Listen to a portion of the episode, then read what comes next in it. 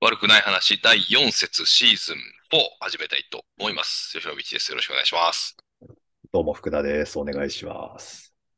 はい。えっ、と、第うん3節までね、あの J リーグの方が終わって、えーここまであの様々なレビューをしてきたわけなんですけれどもうん、えっと、前、じなんていうのかな、前回の第3節終わりの時点での、うんなんていうのかな、J リーグのこの順位表を見ると、いなかなか興味深いというか、面白いというかね、少し見えてくるところもあったりとか、うんまあ、まだ序盤ですけれども、ちょっと見えてくることが結構面白いですね。うーん。いや、本当まだわかんないですよ。始まったばっかり。うん。だってとはいえね例えば、うん。去年、去年の今頃ね。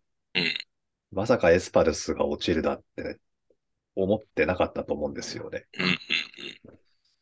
だから、わかんないですよ。うん。 うん。まあね。まあね。とはいえ、なかなか面白い。やっぱりね、うんうん見ると面白い。というね、あの、今日はいきなり冒頭から J リーグの話をしてますけれども、はい。まあ、こんな感じでもう、あの、なんていうんですか、この番組はもはや J リーグレビュー番組みたいになりつつあるということで、 まあ、決して悪くない、えー話ではあるとは思うんですけれども、まあ、その他もろもろね、あの、紐づいたうん悪くない話に展開できるといいなと、今回も思っております。よろしくおそうですね願いしおま願いす。します。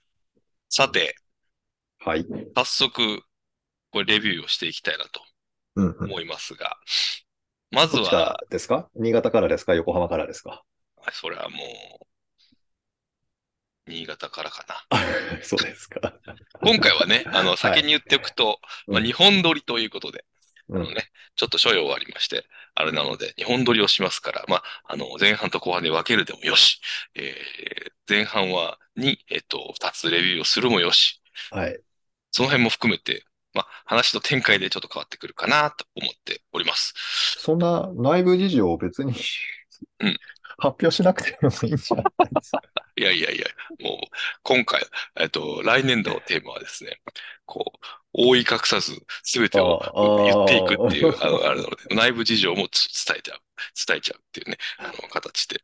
というわけで、えっと、はい週刊アルビレックスからやっていこうと はい。思います。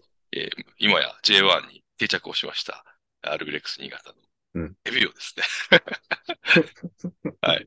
あの、もうこ、これはポジティブに、あの、なんていうんですかな、J1 でも、もう皆さんもね、見ていただくとわかりますけども、J1 でもしっかりと、あうのん、配当に戦えていることがね、裏付けられてきているなというのはわかると思いますけれどうも、んこれでしっかりと根付いているかなと思いますので、まあ、このあたりね、あの、含めて、ちょっとこう、また、3節のレビューだけじゃなくて、このうん3節終えての、ちょっと、うんあの、新潟のイメージなんかもですね、ちょっと語り合えればなと思っております。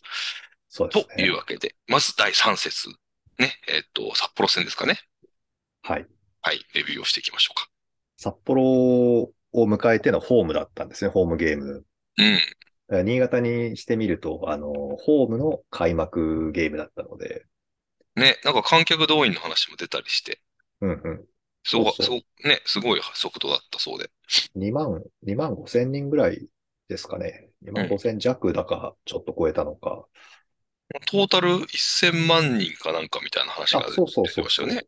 あのー、延べ人数でいくと、うん延べ人数っていうか、まあその、全部足した人数でいくと1000万を超えてうん、 J リーグで超えてるのが、浦和とうん、うん、横浜 FM さんと、うん、あのー、新潟、アルビレックス新潟、うん。 3チームだっていうことでね、あの、実況でも、あの、伝えてくれてましたし、ニュースにもね、ちょろっと出てましたよね。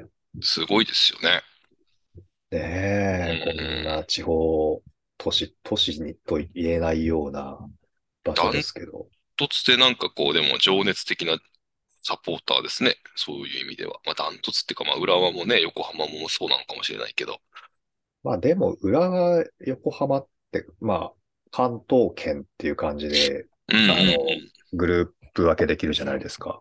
うん、うん、そうすると、人口のね、面で言っても、その、都市インフラっていうんでしょうかねうん。暮らしやすさっていうんですかその、動きやすさの面でも、うん、うん、アドバンテージあると思うんですよね。うん、うん、関東のクラブって。うん、うん。だから田舎のクラブが達成できたっていうのは、まあ、それなりに大きいのかなとうん。確か思にっね。てはいますね。うん。なんかあの、データ、ま、マーケティング界隈だったかな。まあ、スポーツ絡みのマーケティング系のところで、あの、無料チケットの是非がね、あ のよく議論されるんですよ。うん。ライブエンターテインメントの動員数を増やしたいときに、うん。その無料チケットは有効なのか何なのか、あれは麻薬なんじゃないかとか、なんかこういろいろこう、な議る論ほどされるんですよ。うん。例えば、無料チケットをすごく配布して、うん。あのー動員数が増えましたと。うん。だからそういう動員数の面だけで見れば、例えば今回の新潟とかもそうなんでしょうけど、うんあの、顧客、んな、なんて言ったかな顧客あたりの、あ、違うな。まあ、つまりその、一席から得られる収入っていうんですかうんそういう面で見ると減るじゃないですか。うん。うん。例えば、無料チケットを使わなかったら千何百円だったのが、うん。無料チケットを使ったがゆえに、平均でその千何百円だったのがさ低くなると。これはしクラブの収入としては減るわけなので、いいの悪いのっていう話になっていくんですよね。そういうのってなんか見たことないですかあんまりそういう視点で見たことはないかもしれない。うん。あ、そうですか。うん。だから人が入ってくれば、例えばですうよ、そのうん、我々もね、よく考える、そのフロントエンドコンテンツ、バックエンドコンテンツみたいにしてうん。う、ん。 1回目、まず何か触れたら、次も買ってくれる可能性があるよねっていう感じで、えーそういう無料なんとかっていうのをね、使うん。っはいはいたはい。うんり、。他のね、あのー業種でもよく使われてると思うんうん。うん。ですよ。うん。うん。その回数がね、多いと、やっぱり、ただだから来ましたみたいな人ばっかりになっちゃうんですよね。はいはい。うん。でもちろん、来てくれた時に、その、魅力あるコンテンツが出せれば、うん。次はお金払ってでも来ようかなっていうことにつながってくれるので、うん。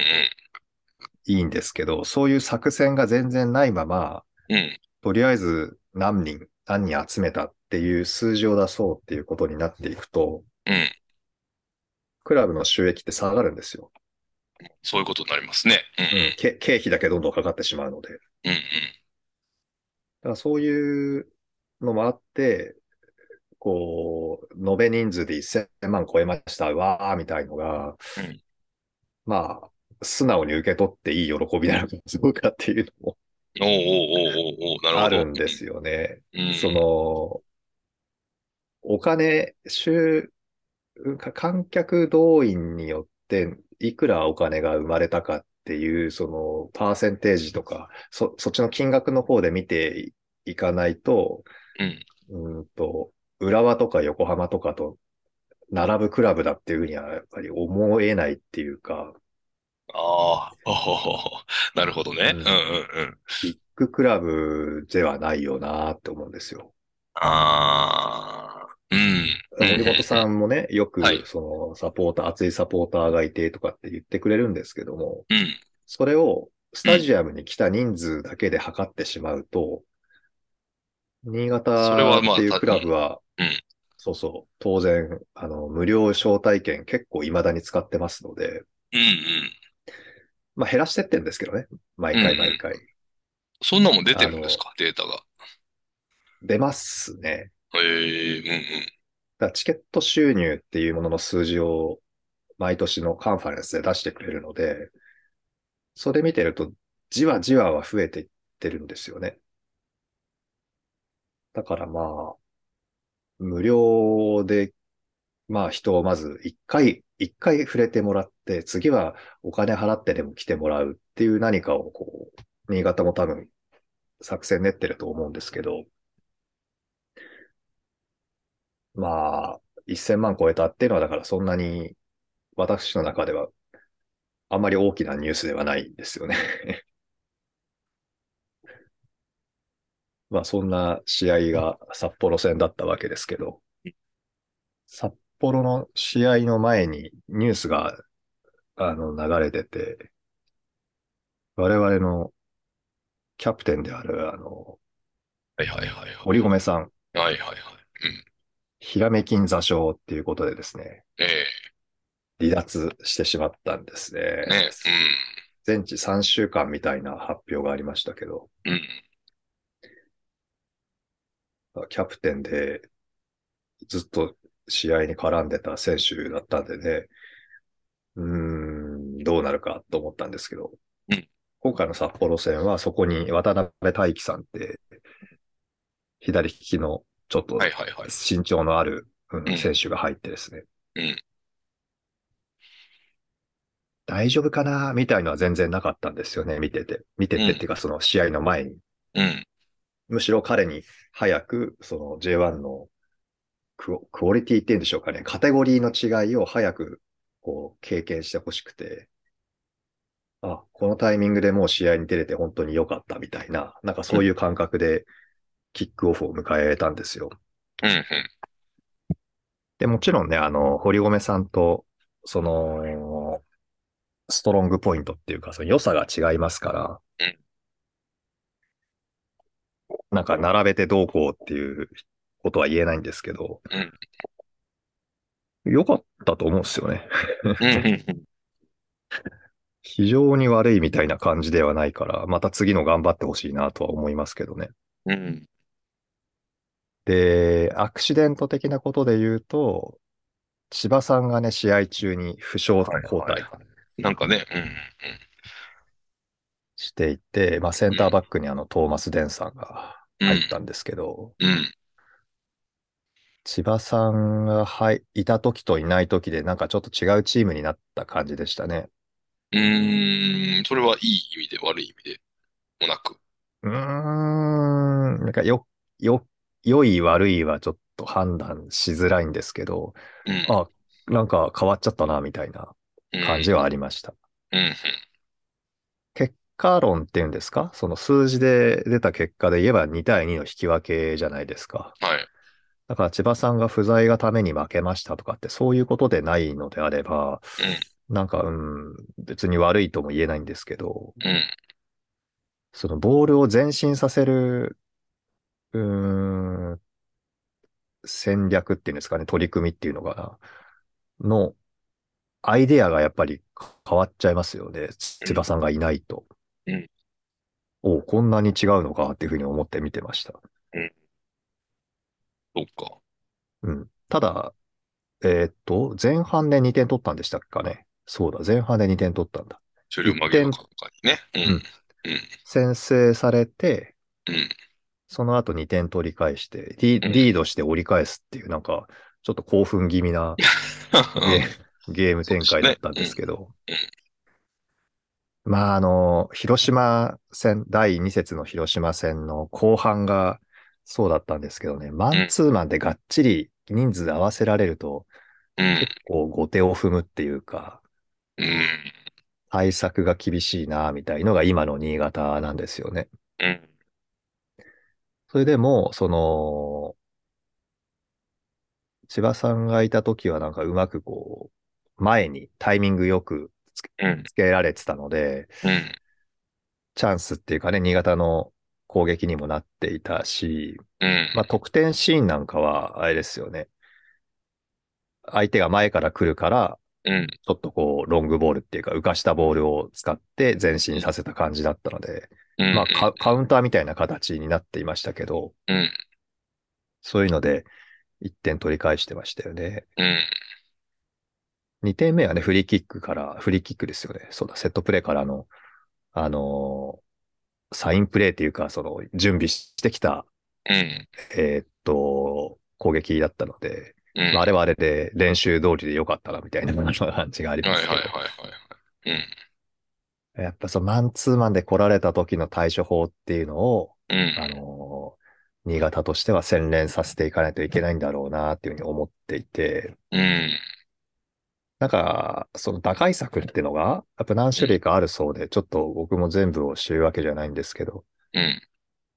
まあ一つはあれですよね、あの、ボーンと長いボール蹴ってひっくり返すと。うんうん。それをやると、前からね、来られることってのは減ると思うんですけど、うん。ボーンと蹴った時にその蹴ったボールが収められないと、そうですね。うんね、またカウンターを浴びることになるので、うん。そういう意味では、新潟の前線の選手が収めてくれないと困るんですけどうん、やはり J1 のディフェンスラインは強いですからね。そうですね。うん、結構跳ね返されて、うん。厳しいなーってところがありますんでね、だからそうじゃないとなると、その、やっぱり相手を背負いながらのプレーの質ってのが出てくるのかなというふうに感じてますねね。プレスを受けながらもこうコントロールすると。うんうん。まあ、なんか、ね、本当にこうマンツーマンに、本当にこう対処できてない感じっていうのはかなり感じた試合でしたよね。なんうか、ん。うん。だうん。からもともと札幌ってそういうチームなんでしたっけね。マンツーマン気味で来るっていう。うーん。それでいて、広島の後半、広島戦の後半で、うん。新潟がマンツーマンに弱そうだっていうのが、 うーん。露呈してしまったので、うん。なんか自信を持ってやられた感じですよね。うん。もう、あ、あそこ打開できると、なんか、本当に欠点なくなりそうな感じしますけどね。欠点がなくなるって言ったらおかしいけど、かなり減りそうな気がしますよね。うん。うん相手が迷いますよね。どうしようか、みたいになりますよね。うん。だから前から人数合わせてプレッシャーかけられた時に、それでもあの、ひょいひょいっと前進していけるようになると、うん。前から来られなくなりますからね。そうですね。うん。うん。まだそこが、いまいち、その、どう、どうしていけばいいのかってのが、分かってて、まだうまくできてないんじゃないですかうん。まあ、そ間違いなくそうでしょうね。うん。うん。かなり、なんか練習はしてそうな雰囲気はありますもんね。どっちかっていうと前線に送るというよりかは、まあ前線もちょっとは送ってましたけど、うんうん。どっちかっていうと、こう、三角形で収めて、回して、数的優位作ってみたいなところを、一生懸命やろうとしている感じは伝わってきてたので、うん。あそこ高まってくれば、本当に強いチームにさらになりなっていうのは感じましたけどね。そうなんですよね。うん。だからサイドバックとかセンターハーフの多分絡み方だと思うんですよ。はいはいはいはい。なるほど。うん。で、サイドバックの選手が、例えばね、ほら、堀米さんが怪我してしまったとか、はいあとは藤原さん、藤原さんもね、あの優秀なプレイヤーなんですけどうん、これどういうわけかですね、あの試合にフィットするのに若干のラグがあるっていう感じがあるんですよね。おう。ほう。多分ね、あれ相手を見てるんですよね。うーん。相手を見て、こうんう、あ、こういう感じだなって言って、その、ちょっと、い、いけてないビジネスマンみたいな言い方で嫌なんですけど、あの、相手にアジャストしてくると、相手にアジャストできると、もう、あの、そんなに後手は踏まないんですけど、最初、その、多分観察してる時間になんかやられる時がありますよね。うん。石橋を叩いて渡るタイプなのかな。まあ、そういう意味じゃなくても、あのー相手の出方を伺って穴を見つけるって感じなんじゃないですかね。うんうんうんうんうんそうか。うん。まあなんかそういう感じで、サイドの選手の絡み方になるんだろうなと思うんですよね、打開策が。うん。まあサイド攻撃とかはね、もうかなり攻撃力がありますもんね。だから、そういう意味では、後ろからの参加をどうつなげていくかっていう、うん。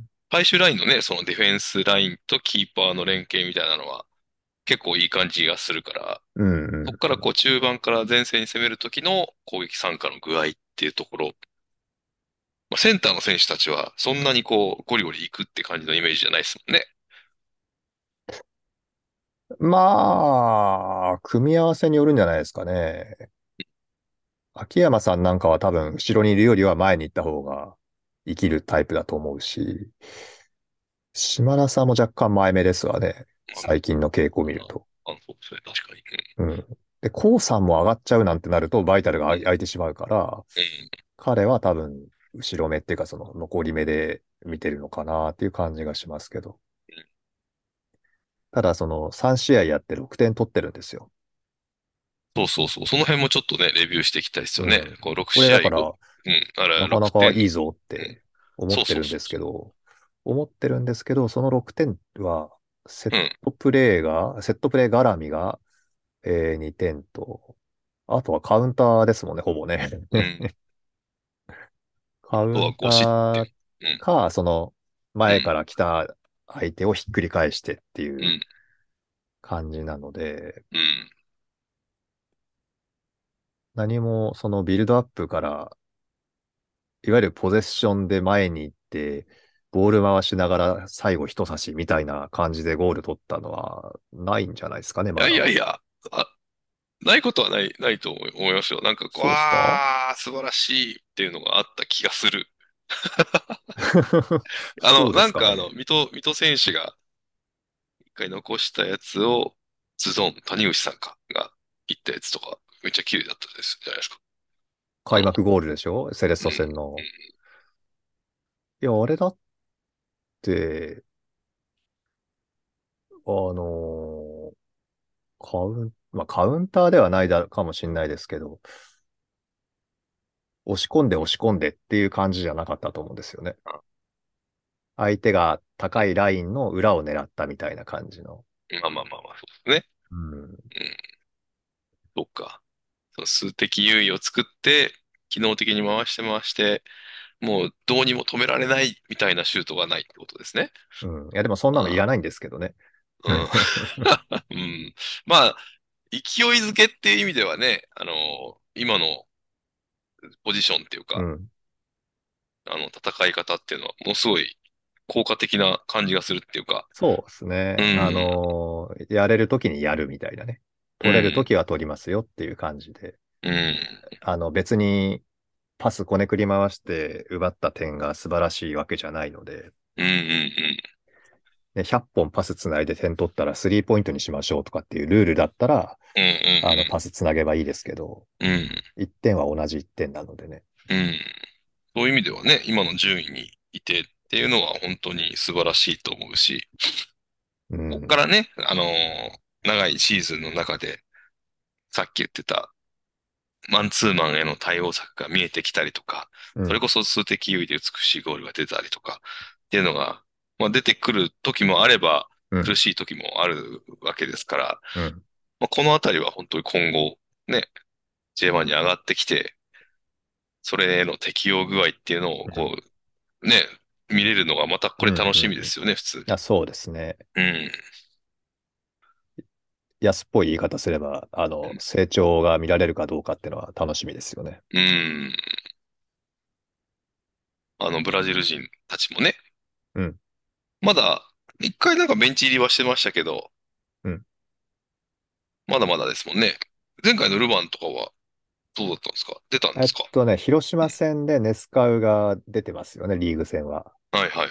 で、この間のルヴァンでは、うんネスカウはフル出場かおお、そうで、なんだ。うん。ダニーロは途中出場してるので、おえー、そろそろじゃないですかね。フィット、フィットしてきてるってことですね。ネスカウはもうちょっとって感じだし、ダニーロはもう少し時間かかるかなあ。ネスカウはほんとあと一息って感じですね。いい感じですね、でもね。うん、そそのう人たちがフィットしてくればね。そうそう、そのひっくり返し方が変わってきますし、うん。でそうなると相手も迷いますからね。うん。ただ、さっきも話しましたけど、J1 のセンターバック強いっすから。 ねなんか、こ、こ、こんなに違うんだなっていうのはちょっと思いますよね。新潟見てて気づきました。うん。去年もあの J1 の試合とかって見てたんですよ。うん。 だけど、新潟目線じゃなかったから、そうっなんすていうんね。ですかうん。まあ、こんなもんでしょうみたいな感じで、うあん。の、ちょっと調子こいて見ててましたし、ね、あの、冬場にはワールドカップがあるから、はいはいはい。うん。各国代表のセンターバックみたいになってくると、はいはいはい。もっと激しいじゃないですか。うん。そうなると、まあ、J1 でも、まあ、そ、こんなもんか、みたいにして見てましたけど、うん、 J2 から来ましたっていう目線で見ると、うん、いや、もう全然違うぞって思うんですよね。うん。普通に足が速い。そう。 そうなんですよね。その速くて強い、そう強いこれはちょっと感じますよね、確かに。ううん、ん。あの、ボールコントロールとかね、あの、うんフィードの面では、うやはん、りそれぞれってのがありますけど、J1 のプレイヤーっていう大きな括りで見ると、うん。みんな足速いんですよね。ここは本当違うところかもしれないですよね。うん。そささっき言ってたフィードっていう点では結構新潟のセンターバック陣ってすごいですね。それはね、鍛えられてきましたからね。ああ、そうなんですか。うなんんかすごい安定してんなと思いながら。まあ、あとは本当だから、まあ、前線での収め方だけなのかな、みたいな。そうなんですよ。だからそうんの収めるのも、うん。だから相手が、相手ってその相手センターバックがうん。レベル高くなってますから、うん、うん、うん、うん。適応するまでにまあちょっと時間がかかるんじゃないですかねう。ん。そっか。あの辺がやっぱりちょっと、ちょっとずつの違いというかね。まあうん、当然なんでしょうけど、ありますよね、そこは。まあ、これを言うと身も蓋もなくなるんですけど、うん。例えばそういう前線でね、張り合ってる選手が今うん20前半の選手ですとかってなると、うん。肉体的な意味でも技術的な意味でも、なんか変化していく感じはするんですけど、うん。鈴木浩あ二さんが今もう 33? ーうん。ぐらいだし、谷口さんが27かそのぐらいかなうん。なので、まあ、変化しないとは言い言わないですけどね。うん。うんその伸びしろがあとどのぐらいあるのかっていうところはもう未知数ですね。うん鈴木さんとかでも、なんていうの、仲間だからこそ言えるやらしさがすごい出てていいじゃないですか。 なんていうの、うん。うん。いい、いい選手だなって思いますよね。いや、うまいで すよ。その相手にし、してみたらいやらしいなって思うようなタイプだから、まあ、そうそうあれはあれですごい大事だと思いますね。うまいんだけど、うんさっき言ったその、速さと強さって意味で、うん、うん今から伸びるかっていうと、そのまあ、そ伸うびしろはもうの残りわずかだと思うんですよね。うんうんだから技術でカバーっていうか、あの変化は見せてくれてる選手ですので、とてもうんね、ありがたいっていうか頼もしいんですけど、そっか。今シーズンって意味では変化はしていくですけどね。うん、じゃあ、その次その次って見に行っていったときに、やっぱり若い選手への投資っていうのもにしてなきゃいけないと思うんですけど、はいはいはなかなかね、やっぱりそこはお金のこともあるのか何なのか、い。うん、その補強っていうか、そのスカウトって意味でもね、あんまり若い選手は取ってないですし、どう、どうなるんだろうなっていう、その長い目で見た不安っていうか、疑問っていうかはありますよね。これはもう、なんていうんですか。常に、 あの、運営的な視点 で、常にこう、苛まれるというかね、うん、うん不安を感じざるを得ない領域の話ですね、今。そうですね。いつ、良くても、将来何年後大丈夫かな、み たいな不安に苛まれるってやつです。うんだから、あの、野球と違って、ドラフト会議みたいなのがあんまりないから、うん、ね、どういうシステムで、それって、なんか、い育成っていう、なんか観点が強いようなイメージはあるけど、うんでも育成だけじゃなくて結構移籍も頻繁にあったりするじゃないですか。うん、うん。ああいうのってどうマネジメントされてるんですかね。なんかあんまりこう、そういう裏側って全然僕サッカーの方は知らないですけど。そうですね。僕もすごく詳しいわけじゃないですけど、うんあの、プロ野球、日本プロ野球とちょっと一番違うのは、各チームがうん。アカデミーを持ってることじゃないですかね。はいはいはい。うんで、自分たちのところで自前で育成して、うん。うん。で、トップチームに上げてっていうことができるっていうのは、あのドラフトとは全然違ううん見方ですよね。うんうん。ただそれでいて移籍も結構多いじゃないですか。えだーっってと、え、10、10代のってことですかあ、そうそうそうそう。例えばアカデミー育成して、うん。まあ、レンタルなり、完全移籍なり、結構渡り歩くイメージがあるというか、まあ、プロ野球が変わらなすぎるっていうのもあるのかもしれないですけど、うんうんうんうん一回出して、また戻ってくる選手もね、た、た、例えばいらっしゃったりとかもするしう、んうんうんうんそこが、だから現実と、うんその長期間の投資、目の前のことと長期のこととっていうのを分けて考えてるんだと思うんですけど、なるほど。あのーまあそうですね。うん。今日、今日っていうかさ、今シーズンこの子を軸にはできないけども、うん。長い目で見ての、その、残したいから、じゃあ、今年いっぱいはこのチームで試合の実績を積んでくださいね、みたいなやり方が、いわゆる期限付き移籍じゃないですか。うんうんそういうのは確かにプロ野球界ではなさそうですよねうん。で、移籍が頻繁にあるっていうのは、あのチーム数がもう全然違うからっていうのが一つあるんじゃないかなと思いますけどね。そっか、なるほど。うん。うん。このアカデミーは本当に、なんていうんですか、見てて、爽やかな気持ちになる。ね。やっぱこう、頑張ってくれみたい な、こう、ちっちゃい頃から見てきたお、おじさん的なね、こうんうんうんう、うんそういう立場にちょっとなりますよね、どうしても。うんううんん。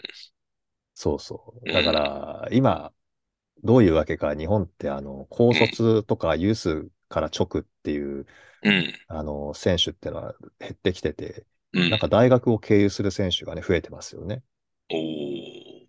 そうするまあ、あの、と、あの、例えばアルビレックスユースうん。うん。からすうぐんトップチームに来れば、おお、そうだ、ユースのこの子みたいになるんですけど、うん。あの、アルビレックスユースを出たら大学のサッカー部にまず入って、うん。で、そこから大学卒業するときにうん、あの、例えばアルビレックスと契約しますみたいになると、うん。だ、誰だっけみたいになるんですようんうね。んうん 一瞬四忘年間れるみたいな。うんうん。 4年間空白になっちゃうんでね、我々からしたら。ユースにいるときは、ユースの情報ってあの、アルビレックスが出すから、あのー追いかけられるんですけど、大学行っちゃうと、わかんないんですよ、何やってるのか。そこは結構あれなんですね。なんかこう、ちょっと差別化されているというか、みたいなところはある。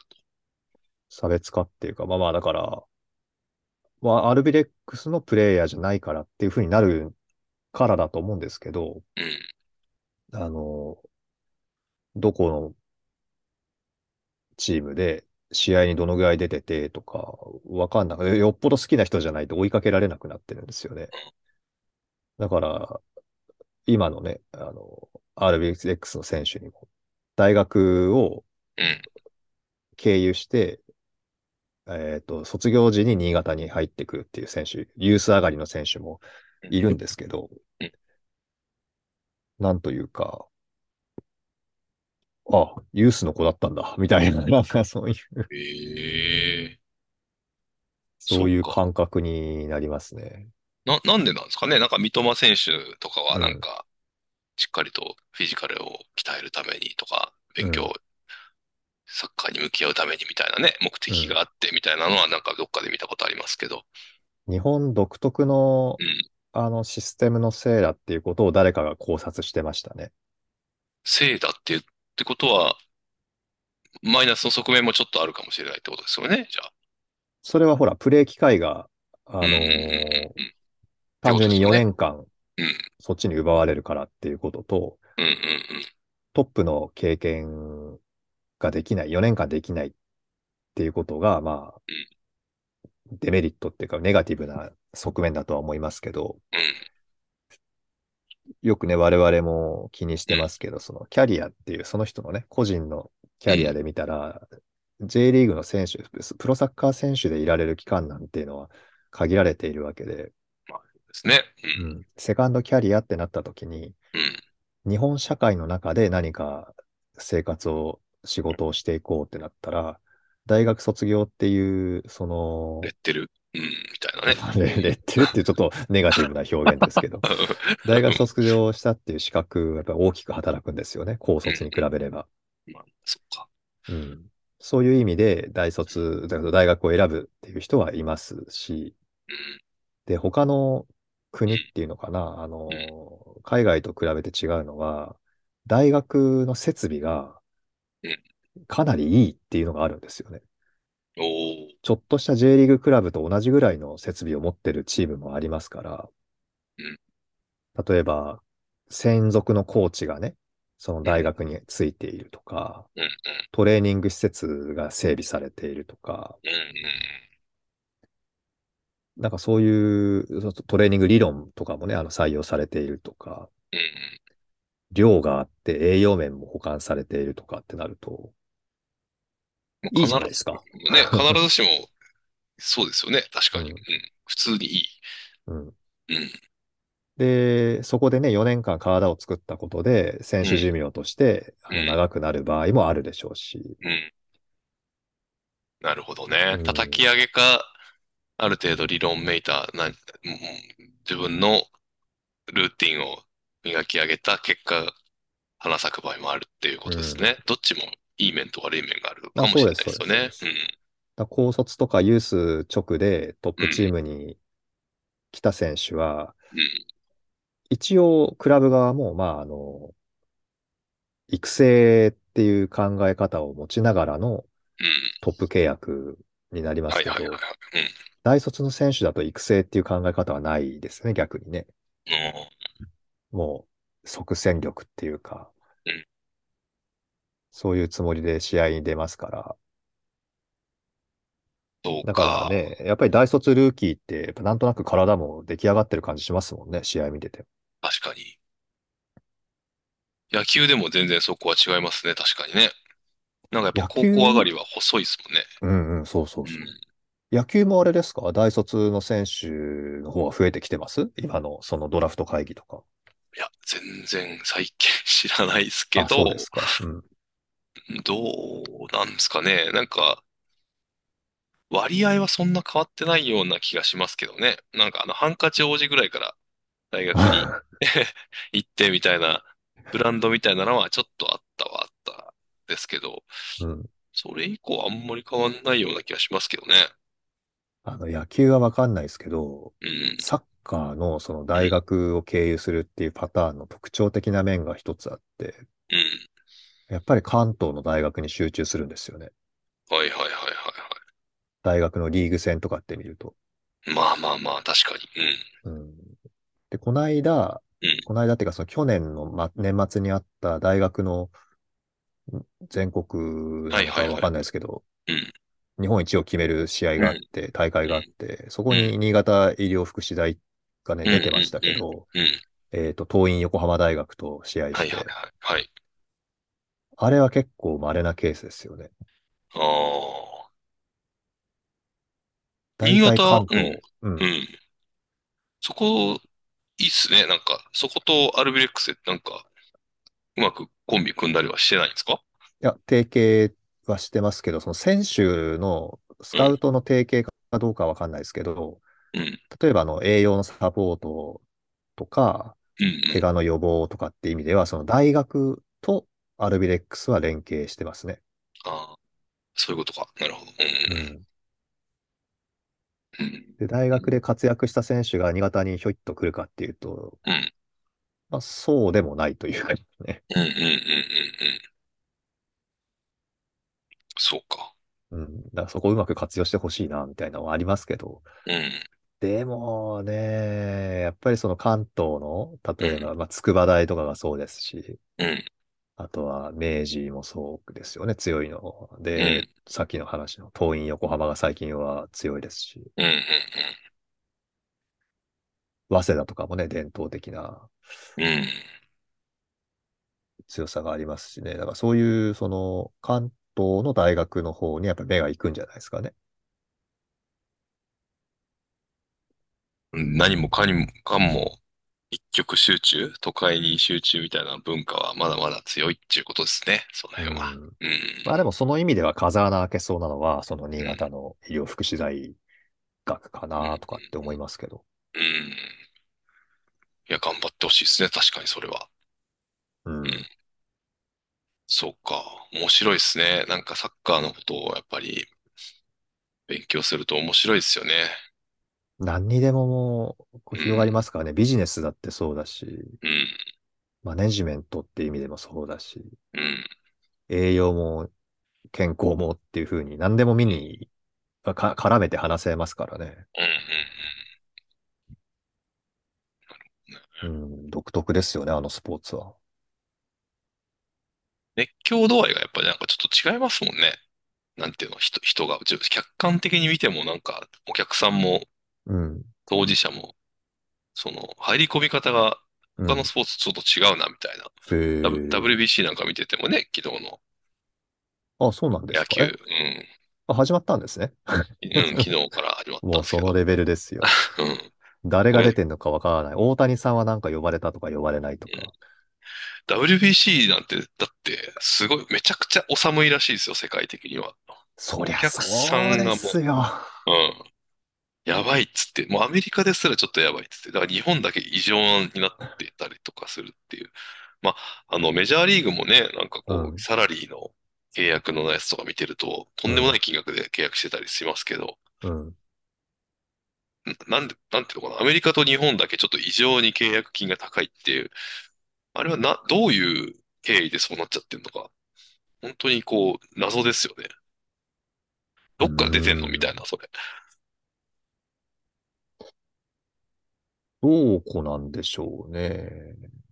ほだかどらななんんかでかいで、あの、スポンサー料っていうのがそんなに大きく出せるんだろうって、不思議に思うんですよ。特に日本ね。まあなんかう、んアメリカなんかは、なんかあの、チェルシーのね、オーナーさんも、うん大リーグのオーナーだったりするじゃないですか。だからうんまあ、単純に財閥的なお金持ちが、うん。なんていうんですか、スポーツをビジネス化。まあまあ、別に悪い意味じゃなくて、うん。うん。ね、しっかりエンターテインメントとしうん。て、うんうん。あの、しっかりと一つのビジネスとして構築するみたいなイメージだと思うんですけど、日本の場合はなんかちょっと異常に高いな、みたい な。うん印象がやっぱちょっとある。まあ、サッカーのこの盛り上がり方とかね、まあ、日本代表はちょっとまだ課題があるかもしれないけど、 うん。ちょっともうちょっと夢のある金額にしてほしいなみたいなのはちょっと思いますよね。そうなんですよね。もったいないっていうかね、なんか、うんせっかくここまで盛り上がってるのに。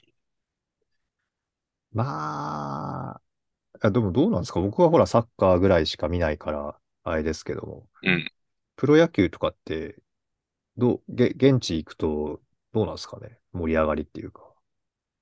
現地行けばまあそこそこ盛り上がってますよね、やっぱやっりぱりキそうャなのンプとかかも。だけどやっぱメディアの力が大きいと思うんですよ、それも。いや、本当ですよね。さ、そうこの間もなんかね、話うんしましたけど、うキんャンプインしましたが、スポーツのトップニュースになるとか、うんなそりゃっていうふうに思うんですよ。だから、なんていうのかな。やっぱメディア編集のし仕方がやっぱ上手だなっていう感動ポイントとかも含めてね、あうんの背景を、ストーリーを立ててとか、うん。そんな、なんか、いい話だったようには感じないです。当時、当時っていうか、その生で見た時にそんなに感動しなかったことが、うん。後の取材とかでものすごい感動ポイント増えてんなみたいなうん時とかも結構あるから、うんそういう意味ではサッカーとか、あとバスケとかみたいにこう、生で見た時の感動の大きさっていうのが、大きいスポーツはこの2つかな、みたいな、まあ、うん印象がありますよね。やっぱダイナミックなんでしょうね、動きとかが。そうですうね。ん。でも自分自身もね、不思議なんですけど、うんまあバスケ、サッカーはまあ確かに、まあ、好きだから見てられますけどね。なんでマラソンとか駅伝とか自分で見てられんだろうとかっていう不思議なんですよあ。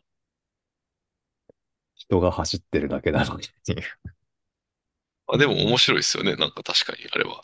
ら何にそんな自分はね、面白みを感じながら見てんだろうなあと。あ、自分でね。うん。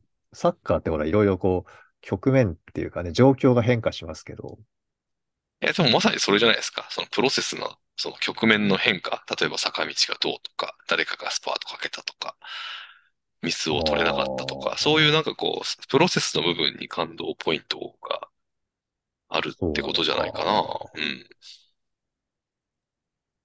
うん。だから、ね、そのサッカーをよく知らなかった当時僕が、うんサッカーなんて点数の入らない退屈なスポーツで見てられんわみたいなふうに思ってたのと、うんうんのが、そのスストーリーっていうんですか、局面ここで変わったとか、流れ変わったとか、うんうんうん選手交代で、ああ、いいとかっていうので面白みが出てくるのと一緒だと思うんですよね。なんか F1 とかもそうなんですけどね。うん。うん。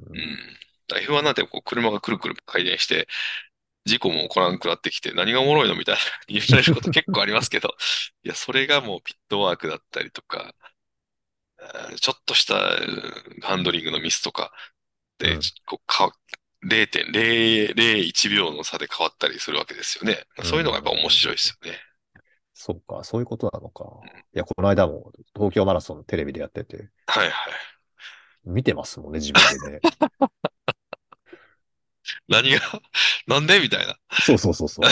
うん、確お正月はね、まあ駅伝見るし、かに。うんな、なんなんだろうな、この 2, 2時間ちょっとを、ただ人が走ってるのを見てるっていう。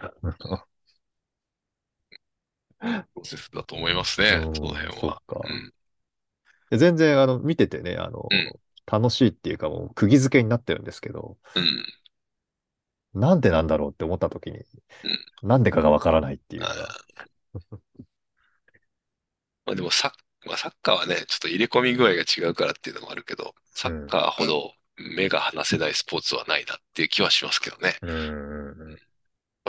駅伝とかはちらっと見て、たまにそこ見ても別に大丈夫やったりするけど。うん その目が離せなさが、デメリットに働いてる、で、めネガティブに働いてるのが今の難しさなんでしょうね。目が離せないってことは、そこをこう、拘束されますからね。うん。うん。自分の体と頭がね。うん。それでいいんだって人は楽しめるだろうし、うん。それがもったいないって思う人はサッカーから離れていくでしょうしね。そうですね。若干長いし、さっき言ったみたいに点数が入らないって思う人はそう思うでしょうからね。うん。うんうん。こんだけ見てスコアレスかよっていうコメントとかはやっぱ見てない人からすると、うん。やっ見てなければ見てないほどそう思っちゃいますよね。ぱりあの、点が入りそうってなった時のうおーっていう感覚とうん、点が取られそうって時のやめてーっていう、ああいうあれ のアップダウンが多分うん。うん。